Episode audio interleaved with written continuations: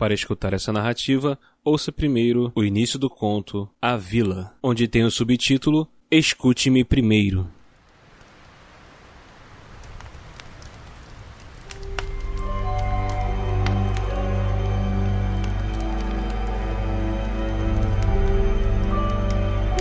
Então você decidiu seguir por esse caminho. Muito bem. Você estava conversando com Ana ali na beirada do poço. Então, vocês ouviram um estrondo vindo da casa de madeira. Quando você olhou, Vicente já estava ajudando Leandro a se levantar do chão e a Jaqueline estava com eles. Parece que ele havia conseguido abrir a porta da casa. Talvez achem algo de útil lá dentro. Então, onde paramos? Você diz a Ana que não viu nenhum animal por perto e que não escutou nem cigarras. Que tem algo de estranho nessa vila. Ela parece não se interessar e saiu andando em direção à casa de madeira. Você não se sente muito bem. Para uma pessoa que não é acostumada em fazer trilha, essa é uma rotina muito diferente. Você olha para a casa e vê Jaqueline e Ana conversando sobre algo. Então, você vê algum vulto passando na janela do segundo andar. Por causa da escuridão, não deu para ver direito o que era. Quando você volta teus olhos para a frente da casa, você nota uma agitação. Leandro está aflito e fala alguma coisa com as garotas. Depois disso, ele e Ana entram na casa. Jaqueline deu uma olhada para dentro e depois foi para perto da fogueira. Então você perguntou o que tinha acontecido. Não sei, parece que encontraram uma menininha. Ela estava machucada. Até pensei em ajudar, mas minha mãe já dizia que muita gente só atrapalha. Você diz que a mãe dela parece ser uma boa pessoa, mas você acha que os dois também deveriam ir na casa. Ela dirigiu-se lentamente para a porta, virou-se e disse: Tá bem escuro. Dá para ouvir eles falando. Eles estão discutindo por alguma coisa. Deve estar tudo bem. Neste momento, alguma coisa puxa você muito forte para dentro do poço. Você cai com velocidade, batendo em muitas coisas, mas alguma coisa amorteceu a queda. Jaqueline percebeu e começou a gritar lá de cima. Você ainda estava se recuperando e achando um jeito de ficar em pé naquela escuridão quando ouviu os gritos do Leandro e da Ana. Você grita para eles ficarem calmos e diz que foram só alguns arranhões e que algo amorteceu a queda. Mas ao observar com mais calma, tua reação é gritar de susto por causa do que acabou de avistar. Há dezenas de corpos no chão, alguns em estado de decomposição. O pessoal lá em cima ficou agitado porque você gritou. O que, que foi? O que, que aconteceu? O que, que houve? Você pensa que se falar para eles o que tem aí no poço vai ser pior. Então grita, dizendo que está tudo bem. Você nota que há uma passagem na parede do poço entre os corpos. Logo, você avisa para seus amigos sobre a abertura e resolve entrar. O buraco começa estreito, mas vai se alargando à medida que você avança. Em pouco tempo, você se move tranquilamente no lugar. Você pega teu celular e consegue ligá-lo, mesmo que por alguns instantes, e vai iluminando o caminho.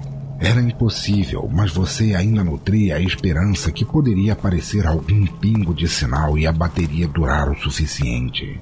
Ao virar uma das curvas da passagem, você descobre que ela dá para uma espécie de calabouço. É um lugar pequeno, mas está iluminado com velas. Há uma mesa coberta de sangue, um monte de utensílios de tortura, apetrechos de dissecação e umas cestas com ossadas de animais. Algumas parecem ter um aspecto muito parecido com os ossos humanos. Há três gaiolas enormes lá também. Numa delas há uma pessoa deitada. Lentamente você se aproxima. Então percebe que é Vicente deitado dentro da gaiola. Você até tenta forçar a porta, mas não consegue. Então se agacha, bota seus pulsos dentro dela e bate na cara dele. Ele acorda e olha confuso para você. Hã? Que. Que lugar é esse? Você explica que não sabe, diz o que aconteceu e como chegou ali. Em seguida, pergunta o que ele está fazendo ali. Sei lá, eu estava com o Leandro na casa e achamos uma garota. Ela não estava muito bem, estava toda coberta de sangue. Pedi para o Leandro vir e voltar com alguma coisa, com alguma ajuda. Eu estava com medo do que poderia acontecer com ela se fosse algo mais grave. Mas aí eu levei uma pancada na cabeça e acordei aqui, com você me batendo ainda mais forte. Você olha através da gaiola e vê uma porta escondida atrás de algumas folhagens. Ela estava bem escondida. Você fala para o Vicente e aponta o local. Boa, vê lá se está aberta. Você vai e tenta abrir a porta, mas não consegue. Droga! Vicente se levanta e algo cai de sua roupa. É uma chave. Você pega e consegue abrir a gaiola. Pronto, podemos ir embora. Você diz que só não sabe como, porque tá cheio de corpos lá dentro do poço. O que? Corpos? Como assim? Para você, esse lugar parece uma câmara de tortura. Você não sabe o que fazer, não consegue pensar direito. Então, Vicente tira algo do bolso.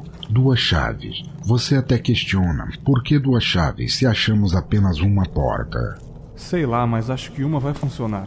Vocês vão até a porta e a abrem com uma das chaves. Atrás dela, um corredor enorme, apenas iluminado por velas. Vocês caminham pelo corredor até chegar numa sala. Ela tem paredes preenchidas com alguma espécie de escrita antiga. Tem um altar e vários livros empilhados. Então, vocês ouvem passos rápidos vindos de outro corredor e vão rapidamente até lá verificar. Vocês chegam a uma bifurcação. E agora? Vocês olham os caminhos. O da direita aprofunda mais para debaixo da terra. O da esquerda sobe. Você acha que se separar é uma boa ideia, porque se alguém encontrar a saída, volta com ajuda para buscar o outro. Então, acha que é melhor o Vicente ir pela esquerda, pois parece mais seguro. Se pintar qualquer problema, você me grita, hein?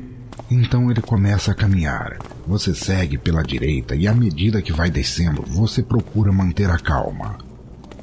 Depois de um tempo, encontra uma porta. É feita de madeira pintada de vermelho.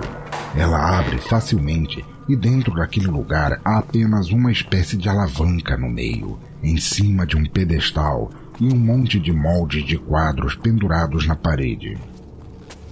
Há uma porta de madeira do outro lado da pequena cúpula também. Você vai até o pedestal, passa as mãos na alavanca. Há algo entalhado na pedra. A saída está em tuas mãos. Você suspira e decide não puxar a alavanca, e quando se vira para voltar ao corredor, há uma garotinha parada na porta. Ela tem o cabelo longo e escuro, usa um vestido branco longo, tem uma boneca em uma das mãos.